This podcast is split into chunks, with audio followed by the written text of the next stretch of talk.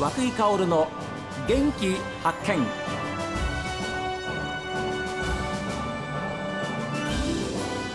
おはようございます。和久井薫です。和久井薫の元気発見。一日の始まりは私が発見した北海道の元気な人と出会っていただきます。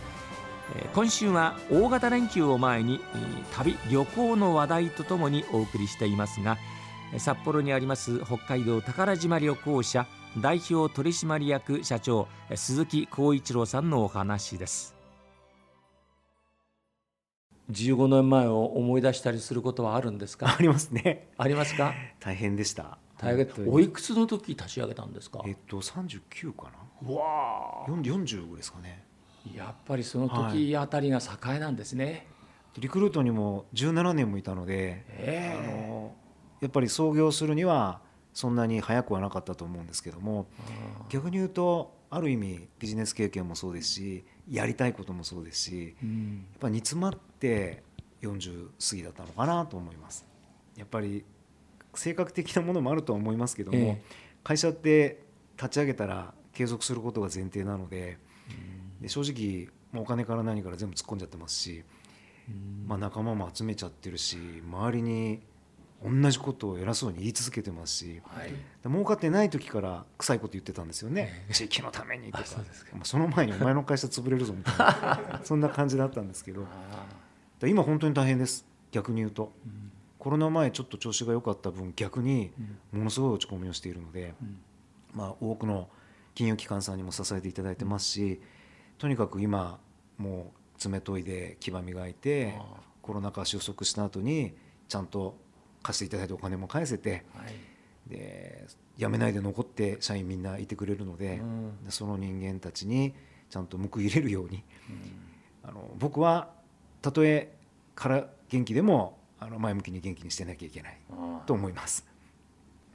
あのこのコロナで、はい。一度観光業界を離れた方が、はなかなか人材が戻らないと。はい、いうようなお話も聞いたことあるんですけれどもその辺はどうなんですか？いやもう今業界で一番の不安な事項はそれですね。あそうですかそうです。だからもう本当にメーカーさんとかと違って旅行業とかサービス業は、まあ、特にまあホテルとかちょっと別ですけどもあの資産がないんですよ。もう旅行業は人しかいないのではい人がそのノウハウなり知見を貯めているネットワークを持っている人が辞めていくと会社はゼロになっちゃうんですよね。はいはい。置いていかないですからね。そうなんです。え今まで高人いとについてる思うのね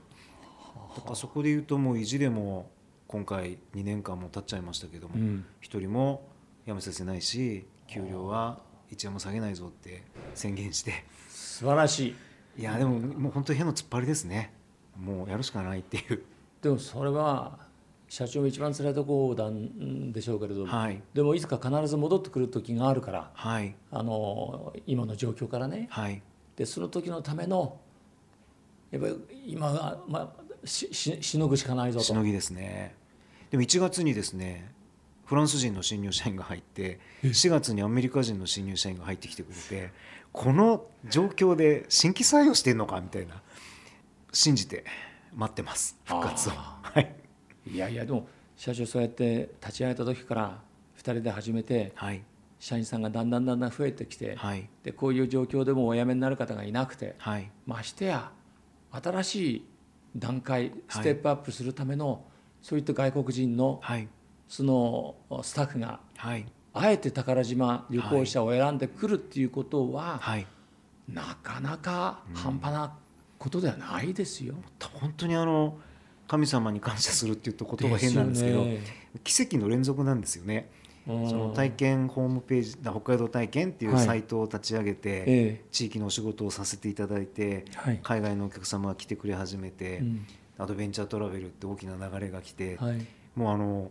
どれが欠けても多分今ないので、はいはい。まあ、全部奇跡の集まり。うん。そういう意味では本当に感謝しかないし、うん。頑張んなきゃダメだなと思います。で旅行というのはやっぱりその地元にお金がやっ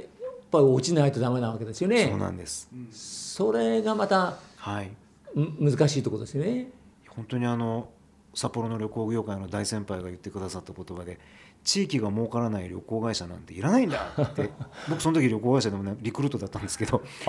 すごい今でも覚えてますね。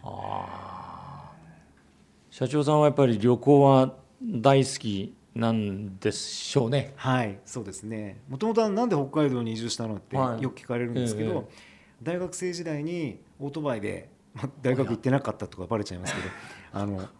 仙台から日本全国ぐるぐる走ったりしててやっぱりそういうことあったんだ、えーまあ、仙台苫小牧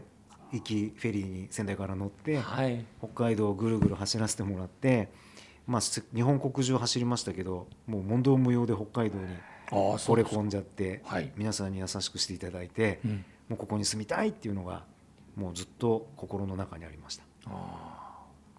社長が考える旅っていうのは例えばどんな旅がいいですか、はい、プロとして。もうまさにあの先ほどのバイクで旅行してる時に北海道の方にお世話になったっていうのは、えー、いわゆる景色を見るだけじゃなくて例えば農家さんのお宅でお仕事をお手伝いさせてもらって一緒に飯を食わしてもらったり、はい、漁師さんのところで例えば昆布干すでその商品化の手伝いさせてもらって、えー、一緒に酒飲ませてもらうとか、もうここが根っこなんですね。で何より楽しいのはやっぱり地元の方の暮らしに飛び込む、うん、まあ、アドベンチャーだと思うんですけども、はい、まあ、そういったことを時間を過ごさせてもらい、はい、空間を過ごさせてもらい、えー、でもそれをその旅行会社だけ儲かってもダメだしその農家さん漁師さんだけ儲かってもダメで、はい、そこで例えばご飯を作ってくれるレストランとか、はい、泊めてくれるホテル旅館とかお土産屋さんとか、えー、間をつなぐ交通事業者さんとか、えー、みんなが地域が一つの会社みたいに連携してあの、まあ、観光地域づくりっていう言葉を使ってるんですけど、うん、地域が一つのあたかも会社のようにお客さんを寄ってたかってもてなしてファンにさせて、うん、まあ、あわよくば究極は惚れ込んじゃって移住しちゃうみたいな、はい、まあ、そこが観光のスタイルのゴールかなとは思ってます。という論文を書いたんですよ。修士論文で。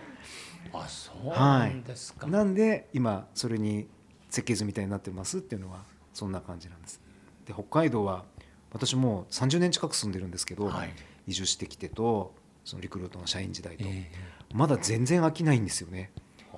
もう地域に行けば行くほどまた新しい面白いのが出てきてそれはまあ人にやっぱりあの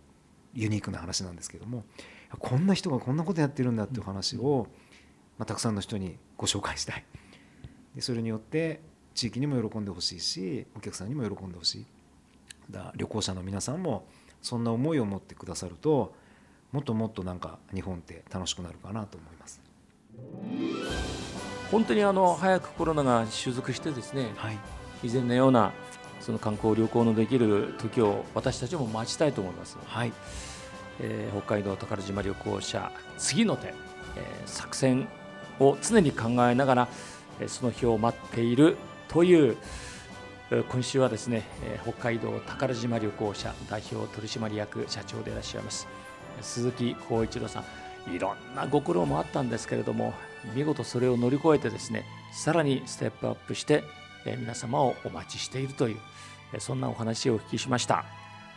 ありがとうございました。どうもありがとうございました。